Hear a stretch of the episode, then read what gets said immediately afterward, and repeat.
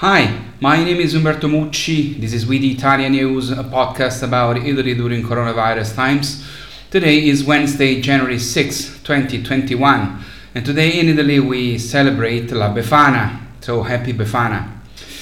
The data updated last night say that in Italy we have vaccinated 259,000 people, the 0.31% of the population. The region where the uh, most people have been vaccinated is Lazio, followed by Sicilia and Veneto. the ranking of the regions by percentage of vaccinations made compared to the doses delivered say that in the first three places from the top are Lazio, Tuscany, and Veneto, and in the last three places from the bottom are Sardinia, Calabria, and Lombardy. At the moment, Italy is in eighth place in the world for the number of people vaccinated, second in the EU after Germany.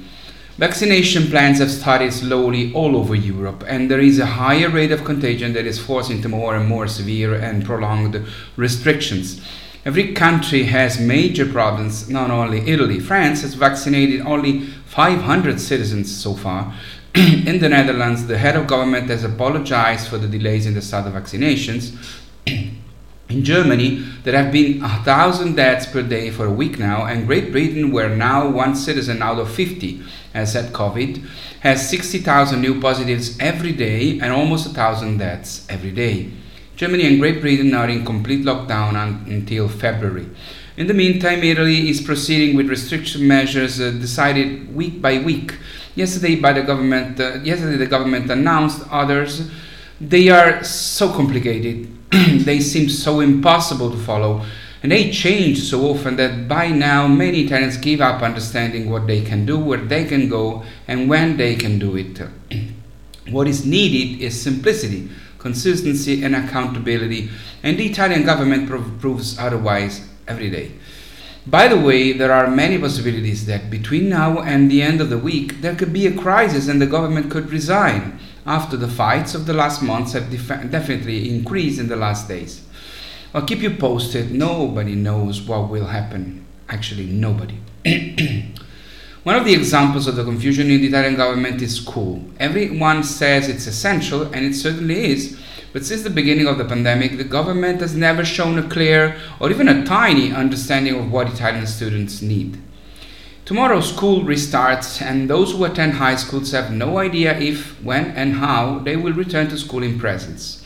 Every day there is a new announcement, a change of plans, a continued fight between parties, between ministers, between state and regions. And I will spare you all the painful and long details. At the moment, it seems that they will return to school in presence at 50% from January 11 and only in some regions, but there is no certainty.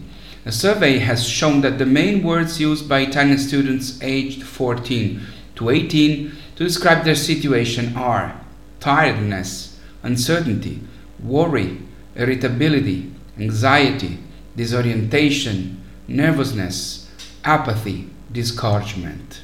More than one student out of three believes that distance learning has worsened his or her scholastic preparation and 4 out of 10 believe that it has had negative repercussions on their ability to study. 50% of them have had problems concentrating during distance learning, while 40% say they have encountered technical problems. 38% of students absolutely flunked distance learning, and half of them think they have completely lost a year of their lives. A year in which 85% of young people believe they have understood the importance of relating in presence but which has profoundly undermined their approach to socializing and relationships. Six out of ten adolescents in Italy believe they have lost the ability to, socialize. 63% say they have suffered from not being able to live out their adolescent sentimental experiences. 57% believe their state of mind has worsened, and 52% believe the lockdown has put a huge strain on friendships. Only one in four young people in Italy believe everything will go back to the way it was, while 43% believe the pandemic will be a real watershed in their lives. I'm the father of a 15 year old girl, and I assure you that it hurts like hell to read these things. Hopefully, we Italian parents will be able to help our sons and daughters learn how to come out stronger from this nightmare. We have to. The good news is that yesterday the Italian vaccine was officially presented, produced thanks to the research carried out at the Spallanzani Hospital in Rome, And then, in small part, thanks to all of you who have donated through We the Italians to the Spallanzani Hospital. The vaccine is safe, it will be a single dose, and will be stored in a normal refrigerator like the one we have at home, so storage and transport are much easier than that of Pfizer. The, manu- the manufacturing company, also Italian, will produce 100 million doses per year. The experimental phase will end in June, then it will have to be authorized by the institutions in charge. There are three other good news that I'm pleased to tell you, and they're about what we Italians drink and eat. The first good news is about Italian coffee. A new research specifically fo- focused on consumption of Italian style short coffee known as espresso shows that moderate consumption of 3-4 cups of Italian espresso per day is associated with lower risks of all-cause mortality and particularly cardiovascular disease related mortality. The second good news is about Italian food. Once again, the gold medal for best 2021 diet went to the Mediterranean diet for the fourth year in a row.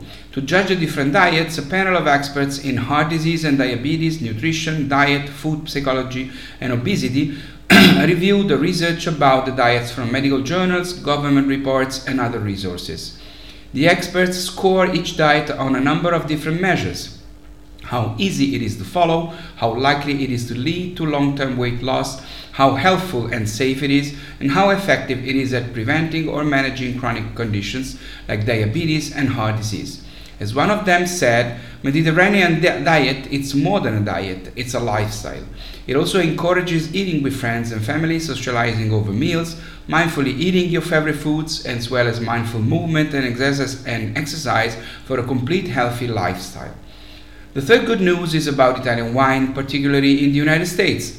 Since January 12, America will impose new duties on several European products, but these decisions do not affect Italian wine, which is not touched by new duties that instead penalize our biggest competitor in this field, France and its wines.